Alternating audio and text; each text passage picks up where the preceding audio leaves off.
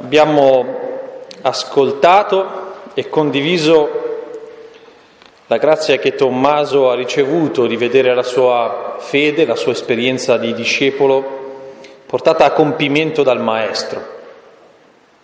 Abbiamo visto la fede di Tommaso mostrarsi come un alternarsi di chiaroscuri, di vette e di abissi, di bellezza e di mediocrità, di grandi slanci e di grandi dubbi.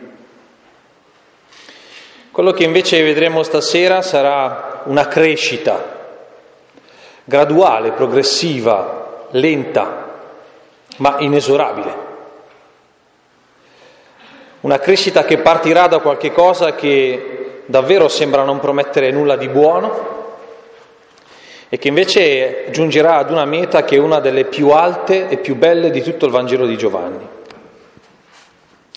Questa sera ci fa compagnia Nicodemo, che come eh, per Tommaso nel Vangelo di Giovanni compare per tre volte, in tre occasioni differenti. Tre occasioni che però sono tutte e tre fortemente caratterizzate, sia dal punto di vista temporale, del contesto temporale, Nicodemo compare nel Vangelo di Giovanni in due Pasque differenti, quello che abbiamo appena letto e poi la Pasqua finale, quella della morte e resurrezione di Gesù. E poi in un altro episodio che è la festa delle capanne, per cui delle circostanze che dal punto di vista, diciamo così, del, della fede del popolo ebraico, della vita di fede del popolo ebraico erano fortissimamente significative. Poi anche in passaggi del racconto di Giovanni che sono passaggi delicati, molto particolari. La prima occasione in cui lo troviamo è quella che abbiamo letto. E come dicevo è un contesto particolare non solo dal punto di vista del tempo in cui si colloca la Pasqua, ma anche dal punto di vista di quello che sta capitando nel Vangelo di Giovanni. In questa sezione nei capitoli dal 2 al 4, Giovanni ci racconta tre incontri di Gesù, quello di Nicodemo, quello con la Samaritana e quello con un funzionario regale, al quale Gesù poi farà guarire il figlio. E in questa sezione, in questi tre capitoli, che, il verbo che più frequentemente ritorna, 17 volte in tre capitoli, è il verbo credere, insieme a tutta un'altra serie di espressioni che richiamano con forza il tema della fede che è il cuore di questi tre capitoli. Quello di cui parla attraverso questi incontri Giovanni è il tema del credere, la fede. Questo viene messo a tema. Però lo fa con una sottolineatura particolare, perché tutti questi tre personaggi sono caratterizzati da una particolare appartenenza religiosa, sociale, civile. Il funzionario regale si capisce bene, la samaritana lo sappiamo, Nicodemo. Nicodemo a chi appartiene? Lo descriveremo, no? Però intanto raccogliamo questo dato, che sono tre personaggi fortemente legati al loro gruppo di appartenenza e il dialogo che Gesù intrattiene con queste tre persone coinvolge fortemente la loro appartenenza. Potremmo dire così, che l'incontro con Gesù e la sua parola per queste tre persone avviene dentro la, dia- la dialettica tra loro e il loro gruppo di appartenenza. Pensate al racconto della Samaritana che abbiamo appena letto, e vedete come viene chiamato in causa proprio questo. Quindi se c'è un punto di partenza da cui dobbiamo leggere, una prospettiva da cui dobbiamo leggere la figura di, di Nicodemo è questa la sua appartenenza a un gruppo specifico di persone, molto preciso, molto ben identificabile. E il percorso che lo vedremo fare lungo il Vangelo di Giovanni in tre passaggi che, che, che analizzeremo, chiamerà in causa non solo la sua fede e la sua maturazione come discepolo di Cristo, ma anche una maturazione, uno sviluppo, un ripensamento del suo rapporto con questo gruppo di appartenenza. Che cos'è dunque questo gruppo di cui Nicodemo fa parte? Dunque la prima Pasqua di Gesù, quella, abbiamo, eh, quella da cui è tratto l'episodio che abbiamo ascoltato, è segnata subito da alcune prese di posizione di Gesù nei confronti del potere religioso, che ruotava attorno al sistema del Tempio di Gerusalemme. Gesù arriva, scaccia i mercanti dal Tempio, fa subito un'allusione al tema della distruzione del Tempio e alla sua possibilità di costruire il vero Tempio, compie alcuni segni profetici. Di fronte a questo il mondo giudaico si spacca, anche quello ufficiale, anche l'elite, i capi del popolo, di fronte a questo personaggio nuovo che parla in un modo mai ascoltato, che compie gesti inauditi, nessuno mai si era permesso di fare qualcosa del genere, il mondo della, della, del governo, dell'elite che governava il, il popolo, si spacca. Qualcuno rimane affascinato da questo uomo, qualcuno si rende conto che c'è una novità nel parlare di Gesù che non può essere lasciata cadere si lascia interpellare, quantomeno si incuriosisce, almeno questo. Invece c'è una parte che ovviamente eh, vede quello che Gesù fa come fumo negli occhi, vede un attentato al loro sistema di potere, vede un pericolo per la gente, vede la distruzione della tradizione di cui da secoli sono portatori. Di questi primi, quelli affascinati da Gesù, fa parte Nicodemo. Lo vediamo andare da Gesù e lo vediamo andare da Gesù con un atteggiamento propositivo, simpatico. Cioè se tu mi piaci, sì, io ho capito che in te c'è qualcosa di buono, va così Nicodemo da Gesù. Va facendo parte di questo gruppo un po' entusiasta di questo modo di fare di questo nuovo rabbi che arriva a Gerusalemme e che l'appartenenza di Nicodemo a questo gruppo sia un elemento centrale di tutta la vicenda lo si capisce subito dalla presentazione che Giovanni fa di Nicodemo. Prima la sua appartenenza, poi il nome. Un fariseo, un uomo fariseo di nome Nicodemo, anzi un fariseo, un uomo di nome Nicodemo. Prima viene la sua caratteristica di appartenenza religiosa e civile, lì le cose erano un po' un po' sovrapposte. La sua qualifica di, di fariseo precede il nome stesso. È quasi a dire che quella lì era più identità per lui che tutto il resto, che il punto di partenza di tutte le sue esperienze quotidiane era quella appartenenza. Quella era la lente, la prospettiva da questo, dalla, dalla quale questo uomo affrontava la sua vita intera. Viene, viene, detto anche il suo incarico socio-religioso, era probabilmente un membro del Sinedrio, certamente un esperto della legge, che viene specificato subito dopo il nome, fariseo, uomo di Nicodemo, membro del Sinedrio, eccetera, eccetera. C'è la sua appartenenza, il suo ruolo e in mezzo c'è il nome. E ci dà l'impressione di un uomo che è schiacciato dentro questa cosa. Il suo ruolo e la sua appartenenza comprimono la sua personalità, tengono dentro, racchiudono, custodiscono, ma anche schiacciano, descrivono, ma anche soffocano, danno un'identità, ma al, te- al tempo stesso lo bloccano dentro quella identità. Il contesto della Pasqua, che abbiamo citato già più volte, che è la festa principe, come dal punto di vista dell'identità di Israele, non fa che aggiungere forza a tutto questo tema dell'appartenenza a questo gruppo. Questo uomo va da Gesù di notte. Evidentemente non è un caso che Giovanni lo collochi di notte l'incontro, ma non bisogna dare alla notte di Nicodemo il valore che la tenebra ha in tutto il Vangelo di Giovanni, che è il valore dell'incredulità, di ciò che si ostacola alla luce portata da Cristo. La notte di Nicodemo è una notte più semplice, una notte più banale della grande notte di Giovanni, la tenebra dell'incredulità. Giovanni descrive l'arrivare di, di, Nicodemo da Gesù con quel verbo che utilizza per descrivere nel suo Vangelo gli inizi dei cammini di fede.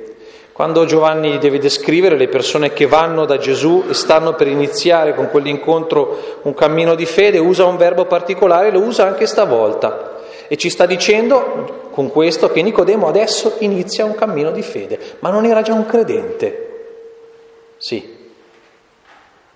Ma è come se Giovanni ci dicesse adesso inizia la vera fede di Nicodemo, si comincia adesso a far sul serio. Fin qui c'era qualcosa, sì, ma qualcosa che, che non era completo, che non era compiuto, che non era pieno. Il suo andare di notte ci dice che c'è qualche cosa di ambiguo, di indefinito, di inadeguato, di immaturo che deve, che deve crescere. Perché come dicevo prima, la notte di Nicodemo non è la notte dell'incredulità, è la notte della timidezza, di chi si vergogna andare da Gesù di giorno, anzi di chi ha paura di quello che gli altri appartenenti al suo gruppo potrebbero pensare. È una timidezza, potremmo dirla così, si nasconde per non compromettersi troppo. Questo uomo andando da Gesù di notte è in una situazione di ambiguità. Non è un andare da Gesù con la voglia di fare il salto di qualità, è curioso ma timido, va ma con la voglia di cambiare, con la disponibilità a cambiare, con... no. E la notte ci dice che non è così.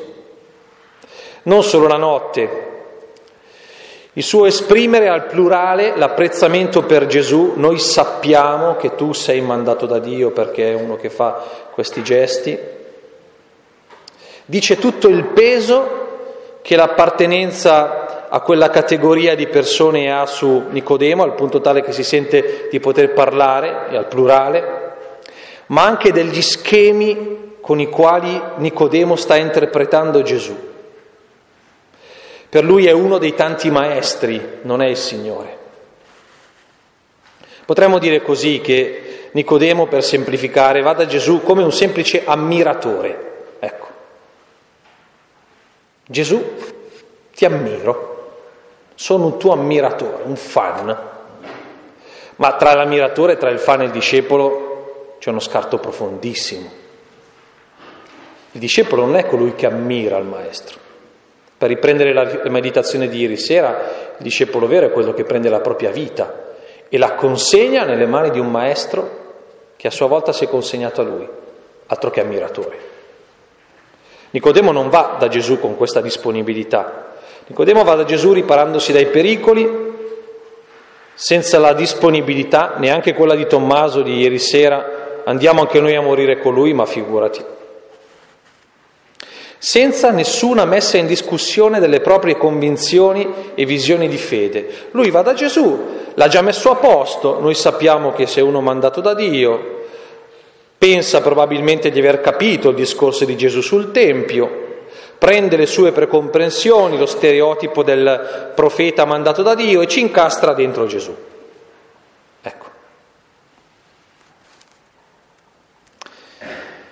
Questa timidezza di Nicodemo che si rinchiude per non spaventarsi troppo dentro alcuni schemi, viene immediatamente scossa da Gesù, che sposta il discorso ed è come se gli dicesse, cioè non venire qui a contare su storie, parliamo di cose serie.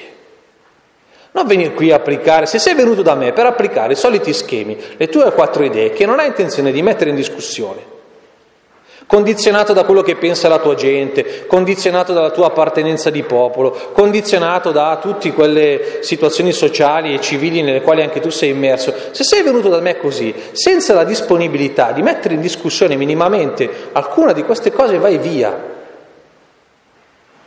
Perché io ti parlerò di, qualche, di qualcos'altro. Ti parlerò di qualche cosa che farà saltare i tuoi schemi ti parlerò di qualcosa che manderà in crisi le tue precomprensioni. Ti parlerò di qualcosa che metterà in questione profonda anche il tuo stile di vita, quello portato avanti fin qui, in quel gruppo di persone alle quali hai deciso di appartenere. Qui c'è uno spirito ricreativo a cui devi dare spazio, rinascere dall'alto. Nicodemo ovviamente non capisce niente, non capisce niente. Fa il brillante in prima battuta, facendo l'ironia. Ah sì? E come fa un vecchio a tornare nel grembo di sua madre? Fa la parte di quello che vuole reggere il confronto, maestro di Israele quanto il rabbì che è di fronte. Ma quando Gesù poi mette la quarta e partendo dall'obiezione ironica di Nicodemo fa uno dei discorsi più alti, più profondi, più intensi teologicamente di tutto il Vangelo di Giovanni, Nicodemo non capisce più niente. Completamente nel pallone. E quell'uomo che era, che era, arrivato da Gesù con delle parole da dire, con delle certezze da comunicare, con un'interpretazione precisa da stabilire davanti a Gesù, rimane senza parole, messo a tacere.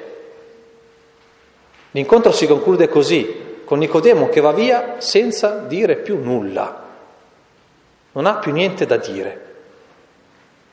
Potremmo dire così, non solo che non sa più che dire, dovremmo dire che Nicodemo si rende conto che semplicemente non sa. La seconda domanda che rivolge a Gesù era già un accenno di questo crollo delle certezze. Il silenzio finale ne è l'indicatore più vero. Ora Nicodemo non sa. Ora i blocchi delle sue sicurezze sono in frantumi, ora finalmente può camminare. Ecco l'inizio. E da qui in avanti quello che si osserva in Nicodemo è un graduale e progressivo sviluppo della fede in Gesù. Tant'è vero che già nella seconda circostanza in cui lo incontriamo, Nicodemo ha fatto dei passi enormi. È già un altro uomo, è già un altro uomo, è già l'uomo compiuto, il discepolo finito, no, è ancora per strada, ma rispetto a questo uomo timido, imbarazzato, disorientato, poi è già un altro uomo. Siamo al capitolo 7, si è deciso già durante la festa delle capanne di far fuori Gesù, mandano le guardie i sacerdoti, i capi del popolo mandano le guardie ad arrestarlo, le guardie ascoltando Gesù rimangono a bocca aperta, non lo arrestano, tornano e c'è quella discussione in cui perché vi siete lasciati ingannare? Ha forse creduto in lui qualcuno dei capi dei farisei? Dicono i farisei tra di loro. Questa gente che non conosce la legge è maledetta. Allora Nicodemo si alzò e disse, la nostra legge giudica forse un uomo prima di averlo ascoltato e di sapere ciò che fa? È lo stesso che dice queste parole di prima? Quello che è andato di notte adesso si alza in mezzo al Sinedrio a rimproverare di ristrettezza mentale, di indisponibilità al dialogo, di fretta nel giudizio, di ottusità. È la stessa persona? Sì, è la stessa. E è la stessa persona che nel richiamo fa, fa trasparire l'esperienza fatta, averlo ascoltato e sapere ciò che fa è l'esperienza fatta da Nicodemo. L'ascolto di Gesù gli ha cambiato la vita, già adesso.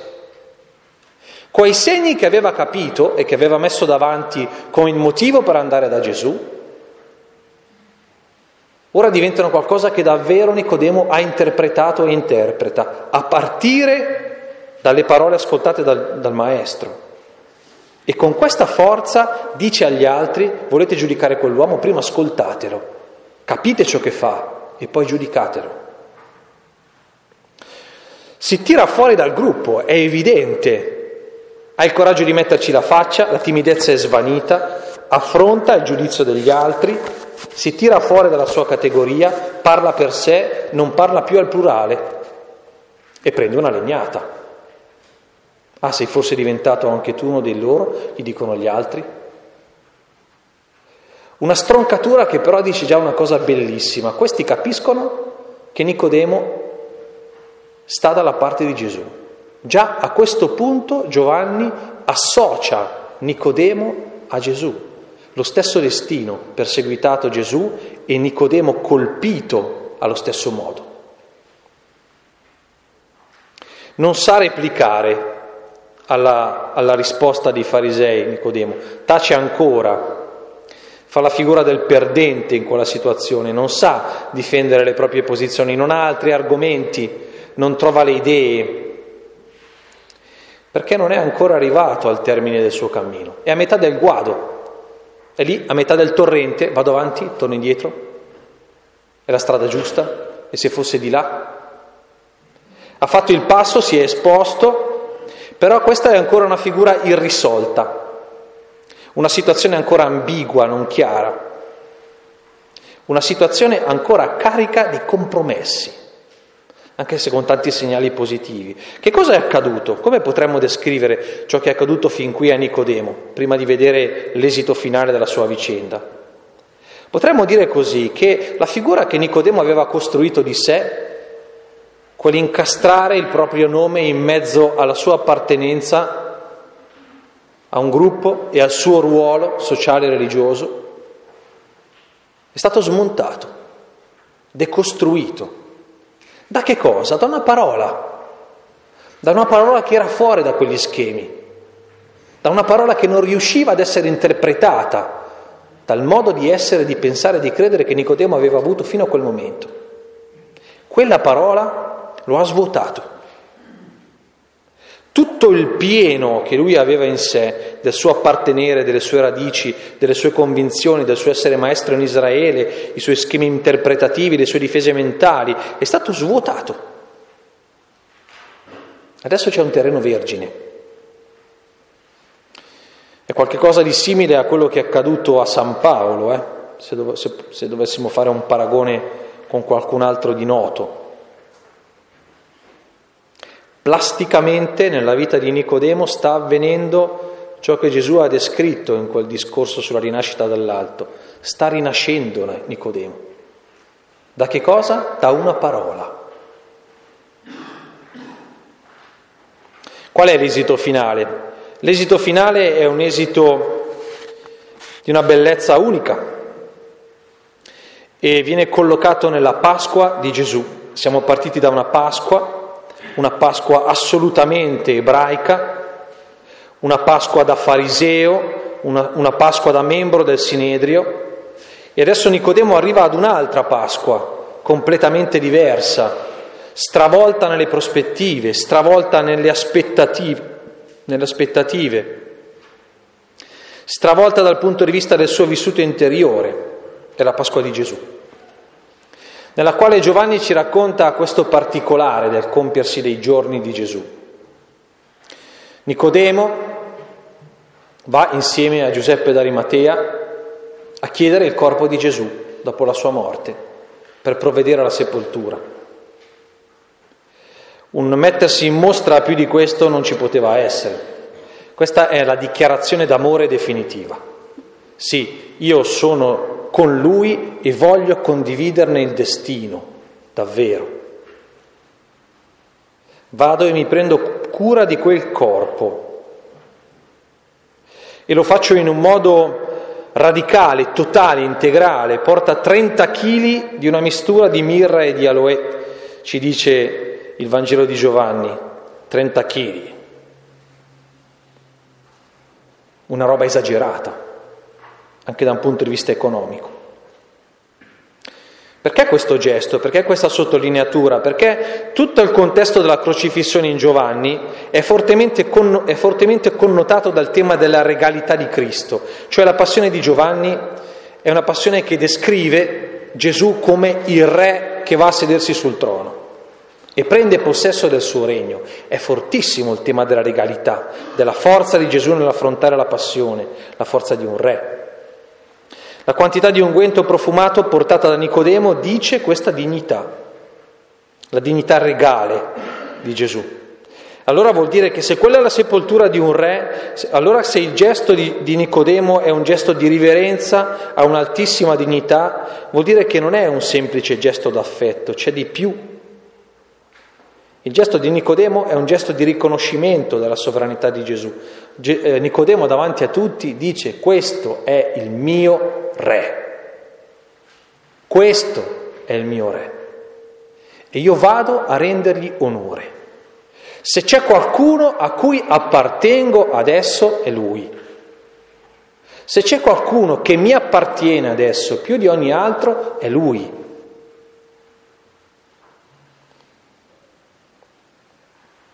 Il gesto di Nicodemo sigilla la sovranità di Gesù e dichiara davanti a tutti che quello è il suo re.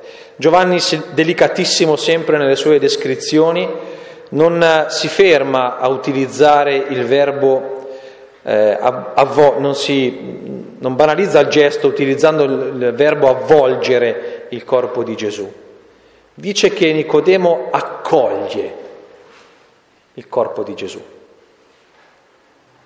Ecco a cosa serviva quel vuoto da cui sono state portate via le appartenenze soffocanti, quelle radici che chiudevano la mente e la fede di Nicodemo. Ecco a cosa serviva. Serviva uno spazio che accogliesse la testimonianza di quell'amore, che accogliesse come un trono la presenza di Gesù, suo Re. Bellissimo. Nicodemo esce dall'anonimato, esce dall'ambiguità. Adesso non ci sono più compromessi, sono superati, le ambiguità sono vinte, è limpido, è esemplare. Ditemi voi da dove viene fuori questa roba. Che premesse c'erano a questo sviluppo? Che segnali c'erano all'inizio in un uomo come quello? Timido, bloccato, irrigidito, pauroso, chiuso anche lui mentalmente. Nicodemo è un uomo, un uomo nuovo, rifatto dall'interno o dall'alto, se vogliamo usare le parole del Vangelo, rifatto dalla parola di Gesù. È così definitivo che, suo, che la sua Pasqua è tutta nuova. Toccare il corpo di Gesù voleva dire, da un punto di vista cultuale, essere inadatti a celebrare la Pasqua imminente. E Nicodemo sembra dire Pasqua imminente, mai sentito parlare di altro che della Pasqua di Cristo.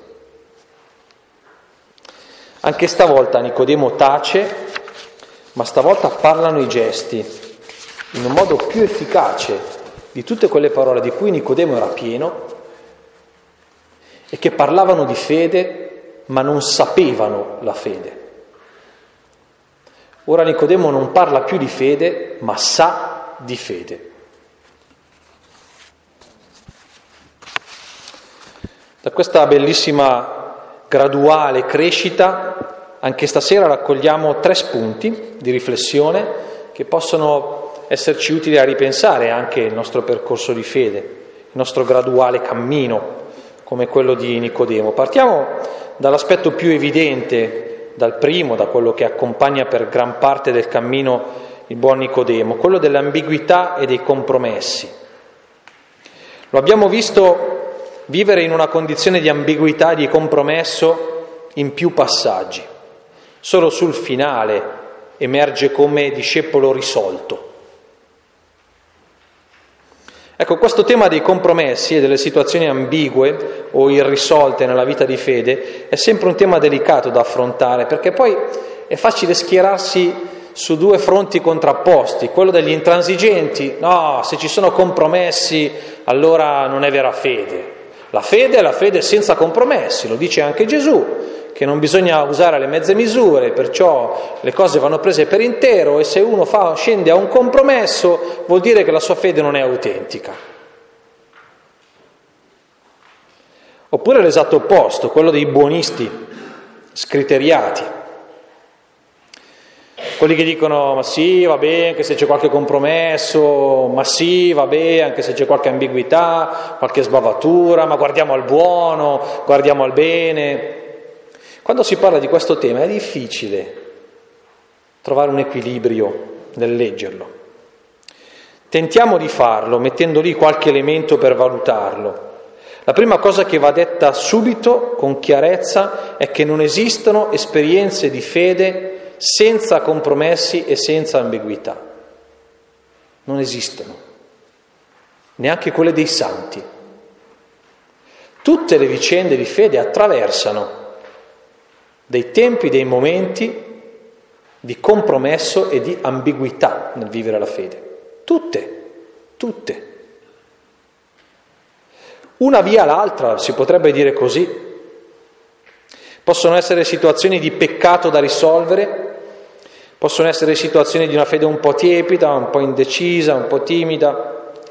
Possono essere delle scelte sospese, qualcosa che so che devo fare nella mia vita per essere più autentico, ma non lo faccio e continuo a trascinarlo, a trascinarlo, a trascinarlo. Possono essere delle relazioni poco limpide, poco limpide nella sincerità, poco limpide nella qualità della relazione. Possono essere ipocrisie, incoerenze, Possono essere dei frutti che è ora di produrre, ma non ci si decide a farlo. Non c'è esperienza di fede che non abbia questi ingredienti in sé. Ma come considerarli? Come affrontarli? Primo, dare un nome a questi compromessi, dare un nome. Da farlo alla luce del Vangelo, ovviamente. Dare un nome. Cioè con il Vangelo alla mano bisogna avere l'onestà intellettuale di fede di dirsi con chiarezza ma che compromesso è questo? Che cosa mi manca? Cosa sto rinunciando? Qual è la ragione per cui non faccio il passo? Perché sono ancora qui e non mi tiro fuori? Dare un nome. Secondo, una condizione di cammino, perché un conto è essere per strada e attraversare una situazione non perfettamente chiara nella propria fede, un conto invece è essere completamente fermi e aver messo su un accampamento di compromessi. Eh no, eh no che ci siano dei momenti di passaggio nella vita di fede, delle situazioni che poi si fanno evolvere appunto in cammino, e allora questo è un conto. Ma che uno ci costruisca la casa nel compromesso, questa è un'altra cosa. Terzo, una gradualità unita alla radicalità. Nel superare questi compromessi e queste ambiguità occorrono pazienza, umiltà nel fare piccoli passi, gli stessi che ha fatto Nicodemo, però determinazione e severità nel perseverare. Tutto e subito nella fede funziona malissimo come nella vita e presto e bene nella fede funziona ancora peggio come nella vita. Ecco, dare un nome, essere in cammino e una gradualità nel superarli. Forse questi possono essere elementi che danno equilibrio, senza schizzare dall'integralismo eh, intransigente al buonismo che condisce via tutto. Ecco, allora tenendo presente queste riflessioni, prova a soffermarti sul tuo cammino di fede attuale, rileggendolo. Stai dando un nome ai tuoi compromessi col Vangelo in mano? Sei in cammino? Hai posto le condizioni di una gradualità, cioè hai in mente quale passo poter fare per superare quel compromesso? Prova a ripensare la tua fede, le ambiguità che vivi, i compromessi e chiediti come li stai affrontando e se li stai affrontando. Secondo grande tema, più rapido, le appartenenze. Risorsa o intralcio alla fine le appartenenze? Beh, è chiaro che le appartenenze, come anche quella che viveva Nicodemo, non sono in sé un problema, anzi al contrario sanno e possono dare degli strumenti, degli attrezzi per affrontare la realtà, per entrare in contatto con le cose, a confronto con le ricchezze della vita. È così. Le nostre appartenenze culturali, familiari, ecclesiali sono anche un bagaglio di prospettive sulle quali appoggiarsi per affrontare la vita, sono una ricchezza, ma lo sono nella misura in cui non divengono asfissianti e omologanti, cioè quando si sostituiscono alla tua libertà personale, quando anziché aprirti alla realtà te la chiudono, ti suscitano diffidenza nei confronti della realtà, ti suscitano un senso di distanza dalle cose, ti impediscono di comprenderle, non ti danno gli strumenti per entrare in altre esperienze, in altre dimensioni. Guardate che oggi nella Chiesa gruppi di questo genere stanno proliferando in un modo impressionante. Parte di questo sono quelli che dicono che al presunto attacco dell'Islam bisogna reagire con un integralismo cattolico. Stupidate. ciò che ci impedisce di esprimere la nostra libertà nell'incontro con la realtà, essendo asfissianti e omologanti nei pensieri, nelle scelte, nelle prospettive, nelle opinioni, nello stile, perfino nel linguaggio, è qualcosa che è un ostacolo serio a vivere il Vangelo. Facciamo riferimento in questo a tutto ciò che costituisce un principio di identificazione, eh? anche le amicizie semplici, i ruoli che si rivestono, i gruppi a cui si appartiene, le tradizioni che si vivono, i sistemi di pensiero in cui ci si trova. Ecco, prova a riflettere su quelle che sono le tue appartenenze tra quelle che ho elencato, eh? Quelle che sono le tue appartenenze più forti e sottoponile alla luce del Vangelo. Quelle appartenenze sono per te un'occasione di rinascita dall'alto o sono dei blocchi di cemento ai tuoi piedi? Da ultimo, il gesto finale di Nicodemo, uno che passa dal parlare di fede alla fede che parla. Fa un gesto bellissimo, esemplare, semplice, pubblico, senza ostentazioni, gratuito, senza basare alla misura, fatto in prima persona, con la giusta consapevolezza di quello che stava compiendo, dando valore e peso al gesto. Perfetto. La fede deve essere eloquente. Noi viviamo nel tempo della fede un po' degli slogan, della fede chiacchierata, la fede comunicata. La fede però non è tanto una cosa di cui parlare, ma è una cosa da far parlare.